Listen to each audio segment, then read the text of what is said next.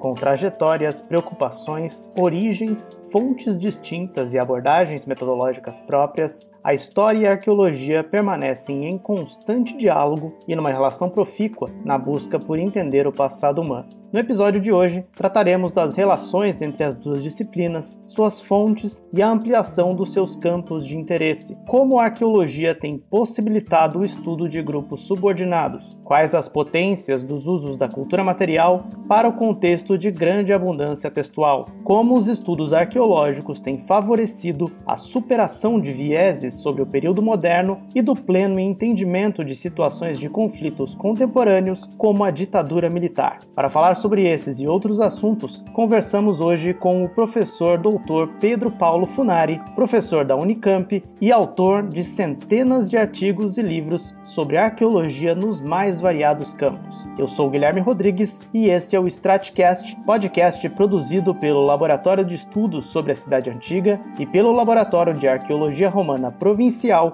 com o apoio do Museu de Arqueologia e Etnologia da Universidade de São Paulo.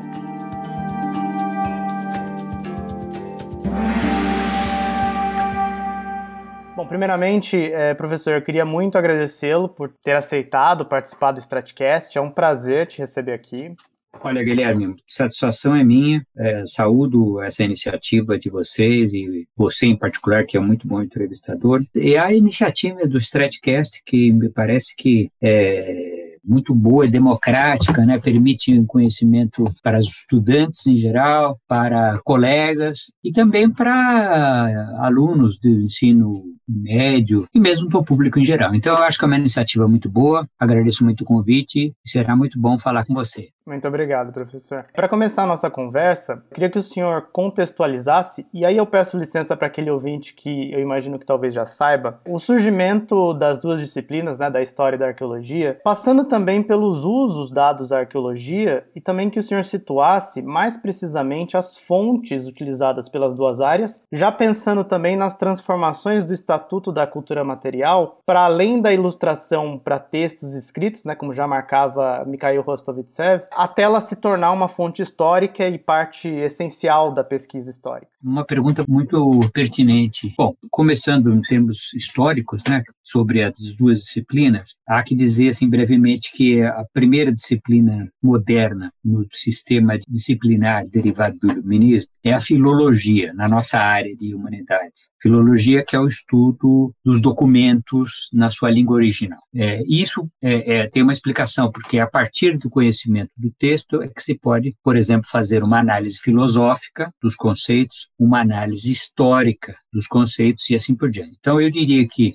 filologia, filosofia e história, nessa sequência. História, tradicionalmente, inicia-se em 1823 com o Rank, para ter uma data, já que somos historiadores, temos que ter data, mas, no fundo, é a passagem do 18 para o 19, história. E essa história é caracterizada como aquela disciplina que está que estuda o documento escrito. Daí a ligação com a filologia. Dizer, o documento escrito tem que ser conhecido na língua original para saber as sutilezas e para diferenciar documentos falsos e verdadeiros e para que as informações sejam consideradas fidedignas. Então, a história surge, digamos assim, nesse ambiente positivista, em busca da verdade, a partir do que está escrito no, no documento escrito, de arquivo ou outros. A arqueologia, ela durante um tempo, ela foi considerada como disciplina auxiliar da história no século XIX.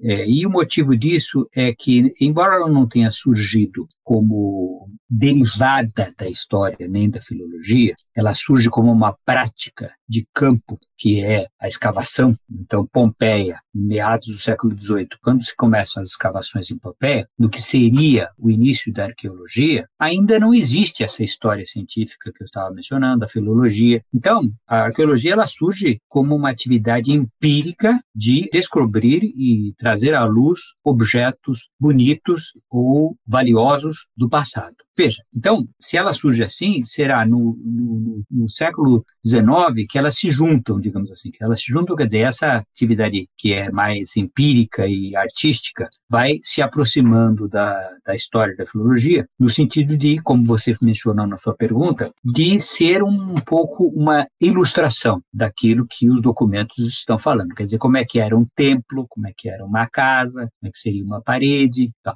Quer dizer, o documento fala em casa, fala em templo, você não tem mais, mas você tem o vestígio. Então, é, a arqueologia, ela é, surge assim, como você falou, complementar, do tipo assim, olha, ela complementa e ilustra, complementa e ilustra. Agora, com o passar do século XIX, com o aumento das escavações, não só das escavações, mas também do começo do estudo dos objetos em si, dos artefatos, é, ver como é que eles eram feitos, a sua matéria-prima e tal, nós vamos tendo uma pesquisa mais científica, positivista, por outro lado, né, da arqueologia também. E meados do século XIX, um pouco na segunda metade do século XIX, nós temos, inclusive, a, a, a, um, um, novo termo que surge, que é pré-história, que é justamente antes da escrita, que é história, você tem só o vestígio material. Então, veja, a arqueologia, ela, nesse caso da pré-história, ela não pode ser ilustrativa e complementar porque o documento escrito não, não está lá. Então, aí você veja, surge uma questão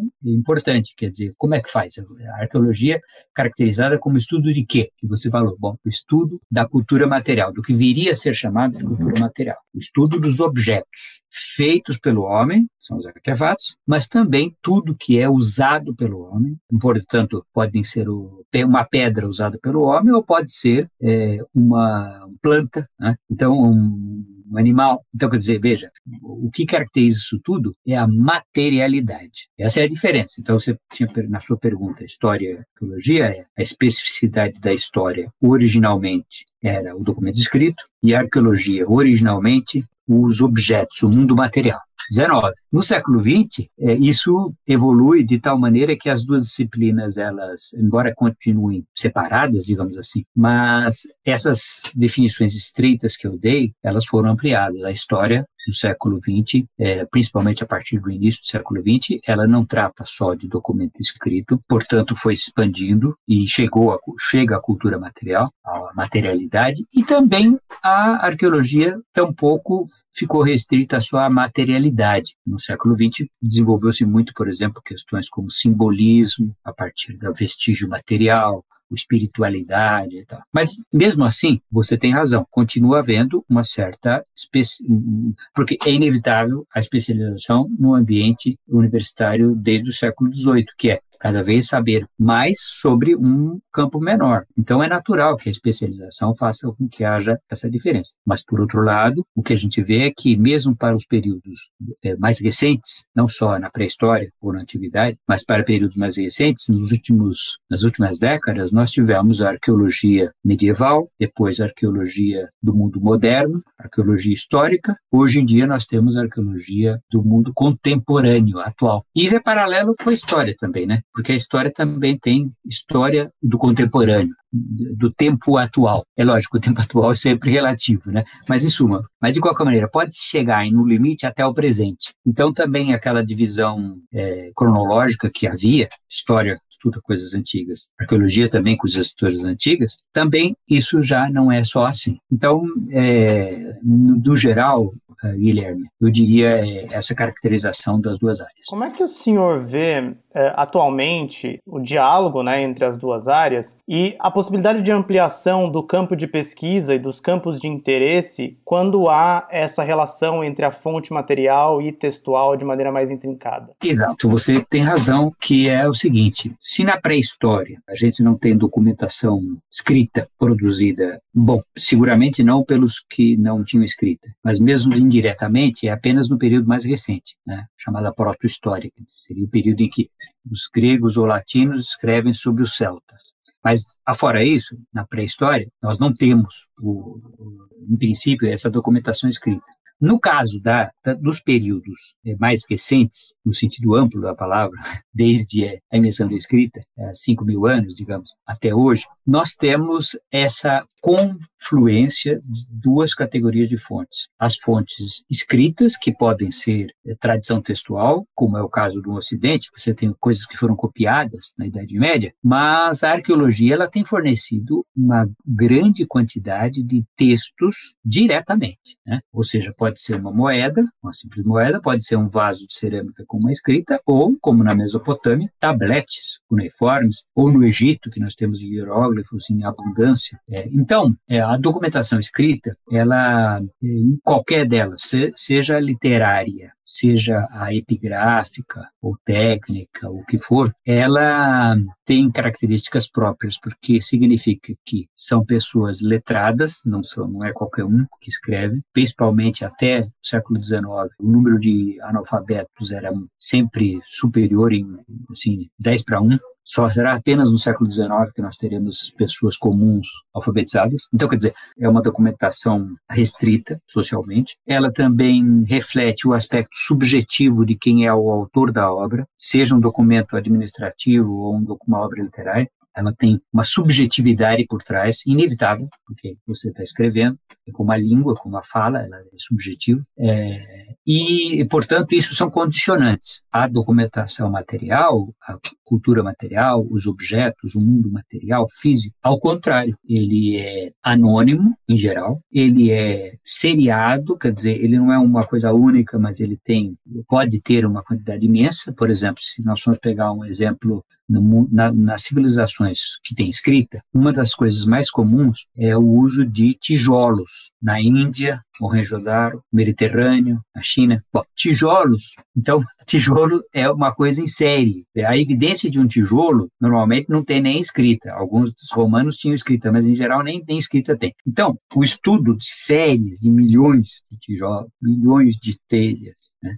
Então, é, eu acho que é, essas são duas fontes aí, veja, nesse caso, que são muito diferentes entre si. Uma coisa é o texto que refere-se a um edifício, e outra coisa é você encontrar um monte de tijolo e, terá, e, te, e analisar os tijolos para chegar a alguma conclusão. E assim vai com tudo. Eu estou citando tijolo porque, assim como as telhas e as ânforas, que são feitas de barro cozido, né, é, cerâmica, barro cozido, é o que mais se encontra. Né? Nas civilizações que têm escrita, é, barro cozido é o, é, é, o que era mais comum. Né? Então, isso significa que essa imensa variedade de é, objetos que se encontra em qualquer civilização com escrita, significa que o estudo exige seria, seriação, para você entender, exige escavações de muitos anos, então o trabalho tem que ser coletivo, a pessoa não consegue fazer, ler um, não é como você ler um documento. Bom, então, há essa especificidade de um lado e de outro. Agora, o ponto que você também chama atenção é que, no caso de muitas civilizações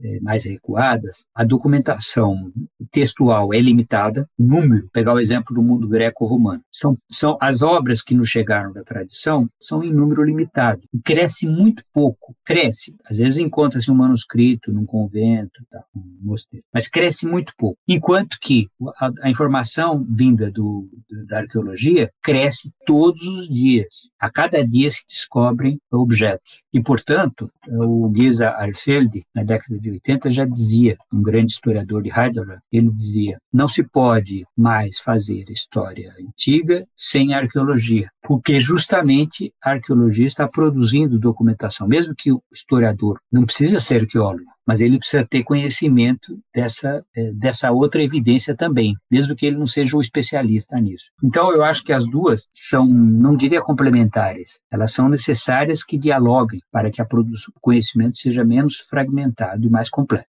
Professor, a gente sabe que progressivamente os arqueólogos começaram a se interessar pelos estudos dos subordinados e o estudo das evidências materiais desses mesmos grupos, permitindo um acesso mais amplo a grupos pouco representados no registro escrito. Para começar a falar sobre isso, e eu acho que é uma boa forma das pessoas entenderem, eu queria que o senhor comentasse sobre o uso das pinturas, grafites, das caricaturas em Pompeia e como isso revelou contradições, críticas aos governantes e mesmo os anseios populares. Guilherme, pergunta muito boa, porque é, eu já acenei que a arqueologia ela tem como particularidade, uma das particularidades particularidades, lidar com uh, objetos de uso cotidiano e que, portanto, transcendem as classes altas. Não que não tenhamos também muitos objetos é, caros e preciosos e tal, mas temos também uma grande quantidade de objetos que eram estavam em contato com as pessoas mais humildes.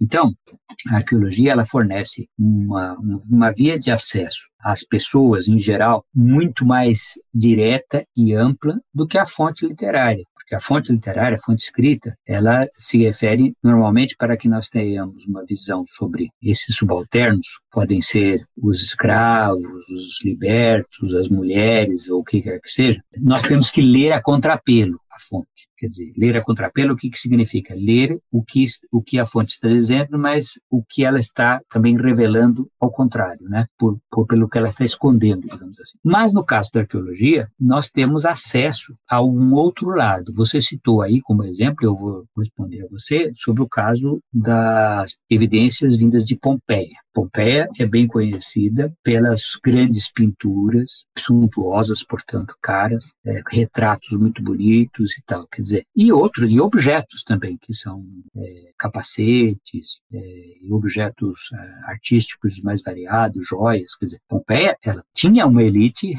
bem postada, produzia coisas de muito bom gosto, e isso é conhecido, todo mundo conhece, digamos assim. Mas, além disso, havia uh, uma coisa excepcional que foi preservada por ter sido desoterrada da cidade, que, é, que são essas inscrições parietais. O grafite, que é feito com estilete, ou as inscrições pintadas, que podiam ser as oficiais, propaganda eleitoral, anúncio de jogos, mas podia ser também uh, de privados, que faziam a nós chamaremos de pichação, porque era com uma tinta, mas é, pessoa comum também podia fazer. É lógico, você vai dizer assim, a gente pode chegar, eu acabei, tinha, acabei de dizer que 90% eram, no mínimo, eram analfabetos. Então, como é que é isso? É, essas pessoas que escreviam, né, é, elas não podiam ser tão miseráveis assim. Sim e não, por o seguinte, no mundo antigo, romano, é, escravos, libertos, que são é, subalternos, de alguma maneira, seguramente, podiam saber escrever por necessidade.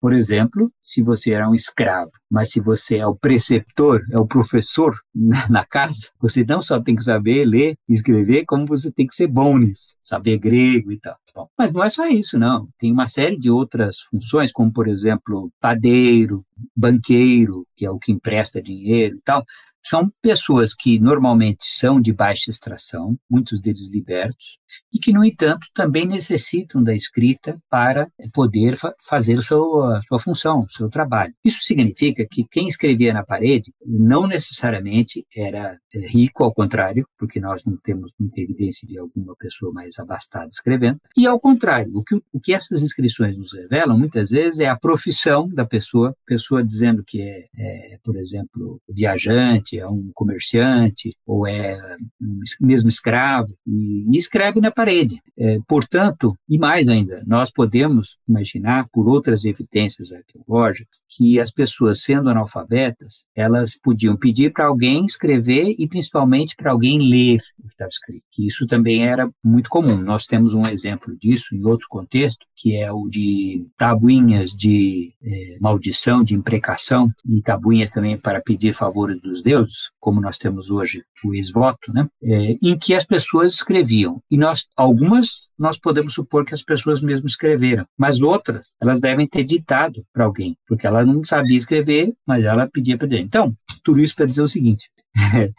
É, nós podemos imaginar que essas inscrições tão numerosas reflitam essa população mais ampla. Outra evidência, Guilherme, é o fato de que o que estava escrevendo na parede, o que se, como se escrevia, era num latim já bem diferente do latim que era aprendido e que estava de acordo com as regras vigentes na época. Então, um exemplo que eu, que eu sempre uso é como a, já em 79 depois de Cristo, tem frases que estão na parede de Pompeia que estão relativamente próximas do italiano ou do português na, na ordem, por exemplo, sujeito, verbo, objeto, e sem é, a devida declinação. Objeto direto não está declinado, objeto indireto não está declinado. Então, isso demonstra que está sendo dada pela posição na frase e pelo uso de preposições. Então, veja que, que coisa, assim, nós só vamos ter escrita em, nesses idiomas no século IX, em francês, italiano, português, o início, assim, de você escrever, encontrar alguma evidência de, de como que as pessoas falavam, vai ser no século IX. E, no entanto, lá em Pompeia, você tem já uma distância entre a parede de Pompeia e o discurso do Cícero, que é o, o oficial e com declinação,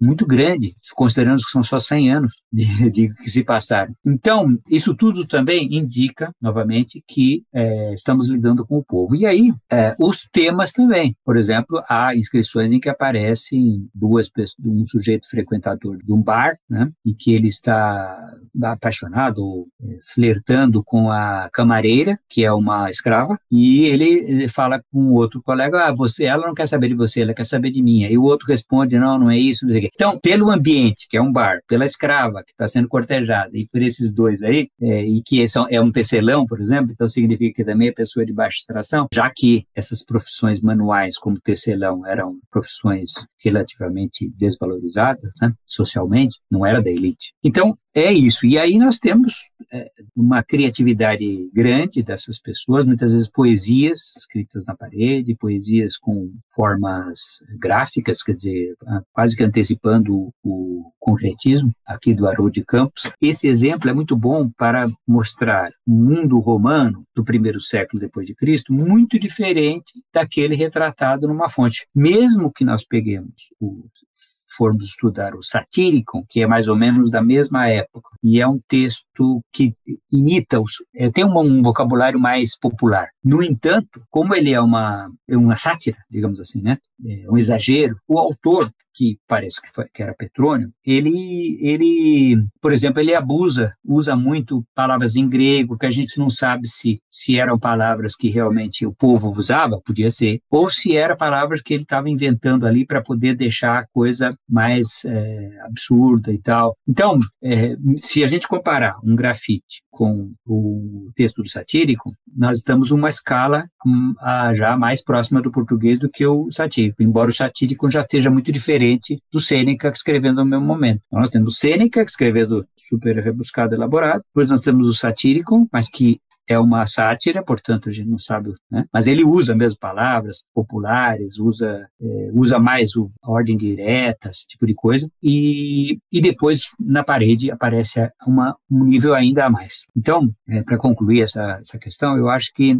esse é um exemplo de como a maneira do povo imaginada, as pessoas comuns, era diferente tanto do Sêneca, que é um senador, quanto do Petrônio, que é um, um aristocrata, criticando, é, digamos, ironizando essas, os novos ricos a falta de cultura deles. Então, é, é, diferente ser direto naquele que supostamente está com falta de cultura, né? que é a parede de Pompeia, Guilherme. E o, o mesmo a gente pode falar sobre as caricaturas também, né? que o senhor não acabou não comentando, mas as caricaturas também têm essa, esse papel né? de poder expressar esses anseios também e pensamentos populares também. Né? Bom, a caricatura só vai ser conhecida, no caso do, do mundo romano, por causa desses, é, grafites, porque evidentemente na fonte literária não aparece caricatura, né? Por definição, não vai ter caricatura. Não tinha nem desenho que tenha chegado, desenho antigo, os desenhos que tem já são da Idade Média desenho ilustrativo do que o texto está dizendo. É, então, a caricatura nós só temos acesso lá. E aí, nessa caricatura, nós temos, por exemplo, crítica a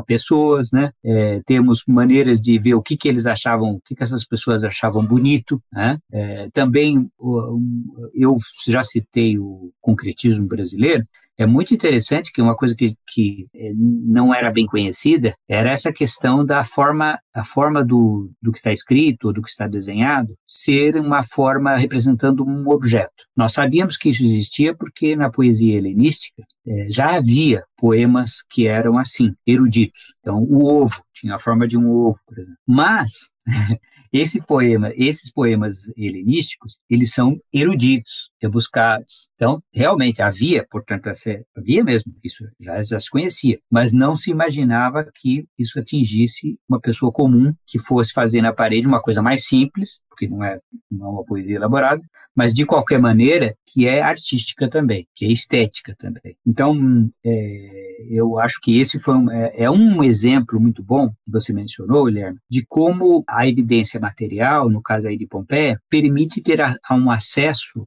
a um, toda uma esfera social que simplesmente não está presente na, na, na escrita. O Plínio, é, ele diz, o Plínio Moço, ele diz que é, ele foi governador. Né? Ele fala assim, olha, é, as paredes estão todas é, pichadas, né? Com, com na cidade. E, portanto, nas cidades, né? Todo lugar. Olha, antes de Pompeia, essa frase passava despercebida. Né? Tá, é. Mas o que, que significa isso? Você não tem a mínima ideia, né? Bom, qual era a quantidade, o que, que as pessoas escreviam. É uma coisa, uma frase, assim, é, enigmática, né? As paredes eram pintadas, eram escritas.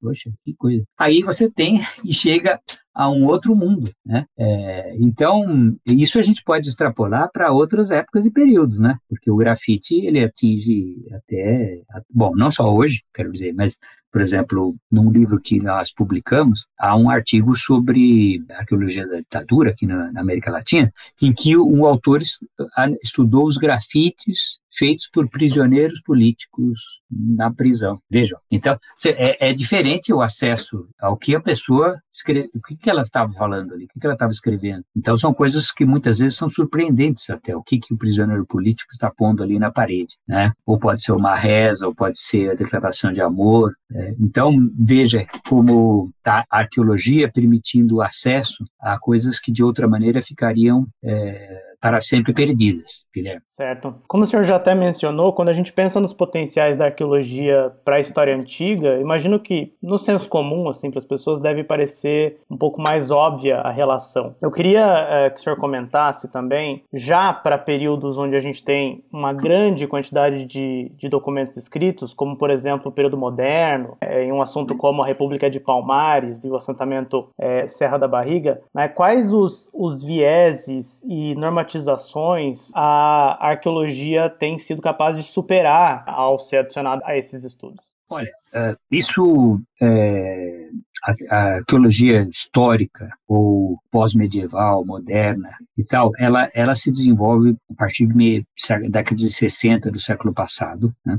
é, e ela é, desenvolve-se primeiro um pouco como ilustrativa, porque é lógico, se você tem tanta documentação, como você falou, é, serve para ilustrar, quer dizer, então, pega um vaso de cerâmica, etc. Mas logo isso tem que, não pode ser só ilustrativa, né? Porque quando você vai ver as coisas ultrapassam muito o que o documento está escrevendo, porque o documento não está interessado num vaso de cerâmica para saber como é que ele era, o, quando, como é que ele mudou. Então, quer dizer, isso você não vai ter mesmo na documentação escrita. Então, é, eu acho que é, a, a, a, grande característica da, dessa arqueologia do período mais recente é que ela está, ela observa uma, outros, outros aspectos que não estão tão presentes na documentação escrita. E aquilo que também contradiz o que está escrito. Porque o que acontece é que o objeto, o artefato, né, a evidência material, ela pode é, complementar. Complementar, por exemplo, se você tem um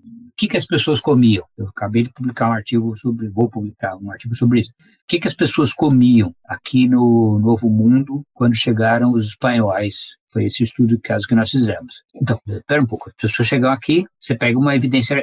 É, se você for olhar o documento escrito, tem muito pouca informação. Tem alguma informação, mas é pouco.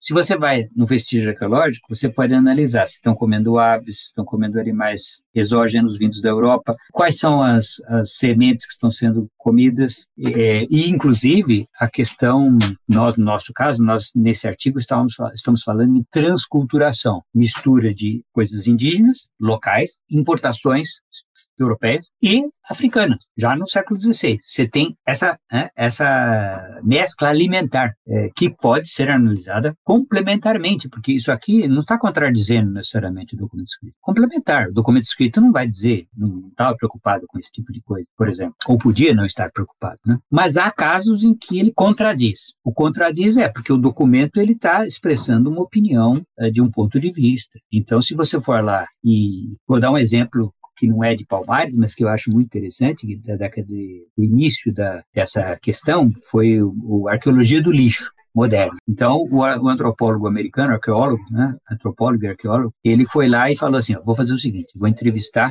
todos os moradores de um condomínio, de um edifício. O que é que eles consomem? Entrevista. O que, que você consome? Eu consumo leite, eu consumo iogurte. É, era assim, né? Tá, tá, tá, um monte de coisa assim. Aí ele fez lá a tábua, tudo, né? Tabulou, foi para o lixo. Bom, aí ele começou a encontrar cerveja e um monte de outros produtos legais ou ilegais. Tá? Bom, então, aí é o, o, a famosa contradição. Aí é o problema da contradição. Porque a pessoa, mesmo de boa vontade, no caso aí, tinha de boa vontade, a pessoa não estava querendo iludir o entrevistador. Podia estar tá falando, eu acho que eu como realmente, eu tomo leite todo dia, eu tomo iogurte, quer dizer, a autoimagem dessas pessoas, né? eventualmente uma cervejinha, eventualmente alguma coisa fora do, do padrão. É, então, é, se nós formos, é, isso é o atual, né, o trabalho antropológico, mas se nós formos, por exemplo, a documentação histórica, você citou Palmares, esse quilombo do século XVII, eu trabalhei lá, é, toda a documentação sobre Palmares, ela foi escrita ou por portugueses ou por holandeses, que estão fora. É, não só estão fora, eles estão combatendo. Né? Então, além de estereótipos, imagens é, que a gente não, não tem ideia das, da veracidade disso, porque, por exemplo, vou dar um exemplo, sempre que você ataca e demora para vencer, tanto na antiguidade, em qualquer época, você diz que o inimigo é belíssimo, ele é, é, é experimentadíssimo, ele domina as suas técnicas. Então, isso foi posto, por exemplo, no caso de Palmares, a história do zumbi, que é, foi esse último líder, então, a história que é apresentada era que ele era um, ia ser padre, então ele conhecia o Júlio César, as técnicas de, de, de guerra, etc. Então, veja, sabia latim, tudo isso. Bom, é lógico, porque você tem o inimigo, você tem que dizer que eles estão. Né? Bom, esse é um lado. Agora, o que, que a arqueologia contribui ao, nesse caso específico, que eu acho que tem a ver com essa pesquisa mais recente da alimentação, que eu mencionei agora há pouco. É a transculturação, que é o seguinte: quando você vai ler lá as fontes, eles falam no, na questão principal, que é são escravos africanos fugidos. Isso é o que está preocupando, né? Eles estão saindo da, da, da, costa, da fazenda e fugindo. É uma ameaça. Bom, tá bom. Então, a, a ênfase é isso, é o que eles estavam vendo. Agora, se você vai olhar a documentação arqueológica, você encontrará, é, primeiro, a toponímia que também é indígena e não só africana, nome dos assentamentos. As evidências que nós encontramos são também indígenas e não, e não é muito estranho porque nós sabemos, por, por etnografia também, por outras evidências, que como eles vinham em grande quantidade do sexo masculino, era muito natural que, quando livres, se, se, se, se associassem a índias. A índios também, mas a índias em particular. E as índias são que fazem a cerâmica, né? Então, quer dizer, você encontrar cerâmica de tradição indígena e não encontrar cerâmica de tradição africana é mais ou menos esperado. Por quê? Porque na África, esses eh, moços, mesmo que tivessem vindo da África já adulto ou jovem, ele não fazia cerâmica. Quem fazia cerâmica era a mulher da aldeia, tá? Então, é, esse é um exemplo é, de importante que demonstra como, digamos assim, essa visão é, da arqueologia vinda dos evidências materiais, ela pode não só complementar, como mesmo contradizer ou contrapor-se a afirmações vindas da documentação textual que é muito marcada, por exemplo, nesse caso, caso de revoltas, é marcada por uma questão de classe, de cultura, de preconceito, né, Guilherme? Agora a gente puxando um pouquinho mais para o período contemporâneo, como o senhor coloca em, em seus textos, a, a, sociedade ela se caracteriza pelo conflito constante entre os atores sociais. É, como é que a arqueologia tem enriquecido e tem é, sido importante para questões de conflitos, mesmo para esses períodos é, contemporâneos como a ditadura militar? E como é que o senhor enxerga o papel desses estudos na situação em que a gente está vivendo, né, de uma negação da ditadura e mesmo de um recrudescimento né, de ideias conservadoras e e apologias a atos antidemocráticos. Olha, é, você falou muito bem que é o seguinte: esses períodos, quanto mais recentes, mais evidentemente podem estar sujeitos a conflitos de interpretação e de interesse. Guerras civis ou conflitos é, armados, pior ainda, e demora mais ainda para que isso é, seja tratado com um mínimo de isenção. vou dar um exemplo, é, que é o caso de, da Espanha. A Espanha teve uma ditadura Teve uma guerra civil, primeiro, 36 a 39, seguida de um regime ditatorial até 75. Então, significa que eh, isso foi muito forte. Não só as pessoas que foram se mataram durante a guerra, depois as que foram mortas pelo poder, isso é uma coisa. Mortas ou presas, né? Isso é uma coisa. Agora, de 75, olha, já vão, 75 é bastante tempo, né? Nós estamos em 2021, faz bastante tempo já. Mas só agora, no século 21, é que se começaram os estudos a respeito dos desaparecidos. Desaparecidos não, não é desaparecidos lá não são desaparecidos lá são fuzilados, fuzilados a sangue frio, que tem muitos, né? É, durante a Guerra Civil, principalmente. Lá na Espanha, como teve uma guerra civil e durou três anos, matou muita gente, esse é um dos focos, para poder descobrir onde está uma pessoa concreta, onde, onde ela foi morta, onde ela está, de quem é esse corpo, familiares poderem enterrar. É, e não foi feito isso sem conflito. Ao contrário, continua dando, dando conflito porque ah, os descendentes, os atuais são descendentes, digamos, descendentes não, descendentes sim, fisicamente, mas além de tudo são pessoas ligadas a, a um lado ou outro. Né? Bom, então Agora, chegando ao nosso caso aqui da América Latina, é, aqui é semelhante e é um pouco diferente. É semelhante porque tem é, essa a violência né, do Estado e a, a, violência também contra o Estado, né, eventualmente. Então você tem isso.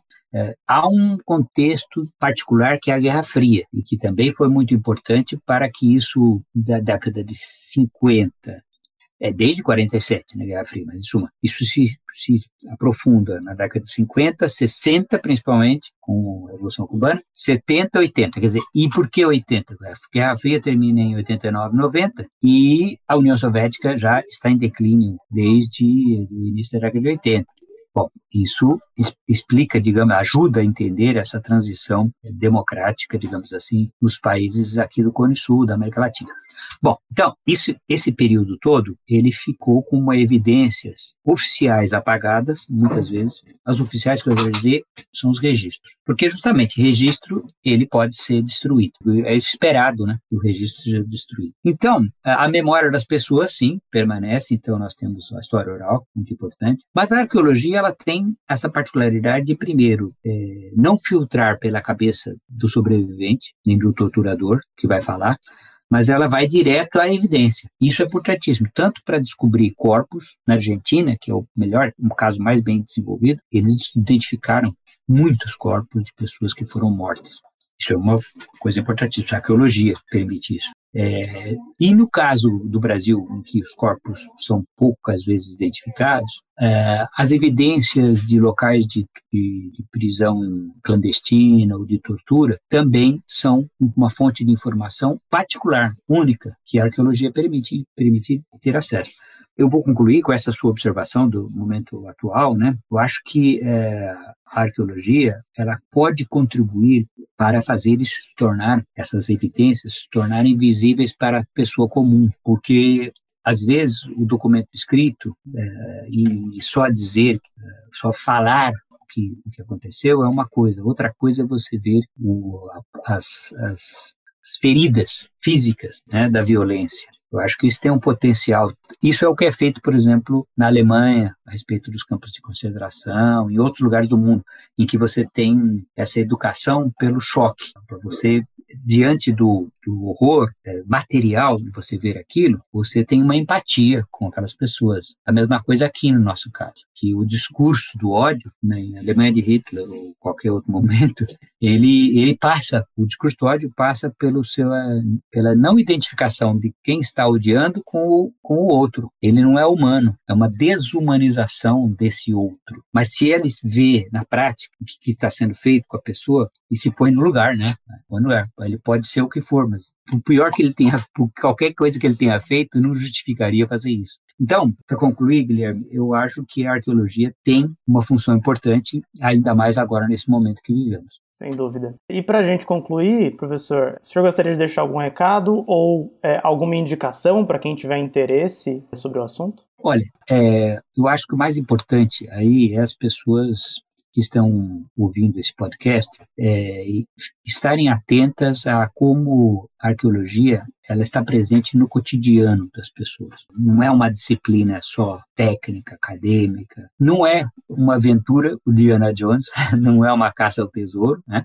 Mas tampouco é aquela disciplina piramidal, aquela disciplina que você precisa ser um super técnico e tal. Porque, na verdade, a arqueologia, ela, ela tem muita técnica, mas ela tem tanta técnica que tem especialista em tudo. Né? Você tem o biólogo, você tem o que identifica ossos de animais, outro que tem datação radiocarbônica, né? Então, tem espaço para todo mundo, mas a arqueologia em si, que é pensar o mundo de maneira crítica a partir da sua materialidade, eu acho que isso aí abre a cabeça das pessoas e, nós vivemos no mundo material. Nós podemos ser analfabetos, mas nós vivemos no mundo material, independente e não sabemos ler. Então, eu recomendo a todos que é, se aprofundem nisso e principalmente se divirtam. A arqueologia é divertida também, né? É, então, é, que a arqueologia ela pode servir para o crescimento não só pessoal como coletivo e para um bem-estar. Obrigado, viu, Guilherme, pela oportunidade. Professor, eu queria muito, muito agradecer novamente a sua participação.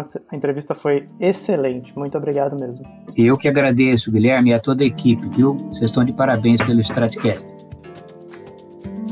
Eu sou o Guilherme Rodrigues e esse foi o Stratcast, coordenado pela professora Maria Cristina Nicolau Cormichiari e pelo professor Wagner Carvalheiro Porto. Até a próxima.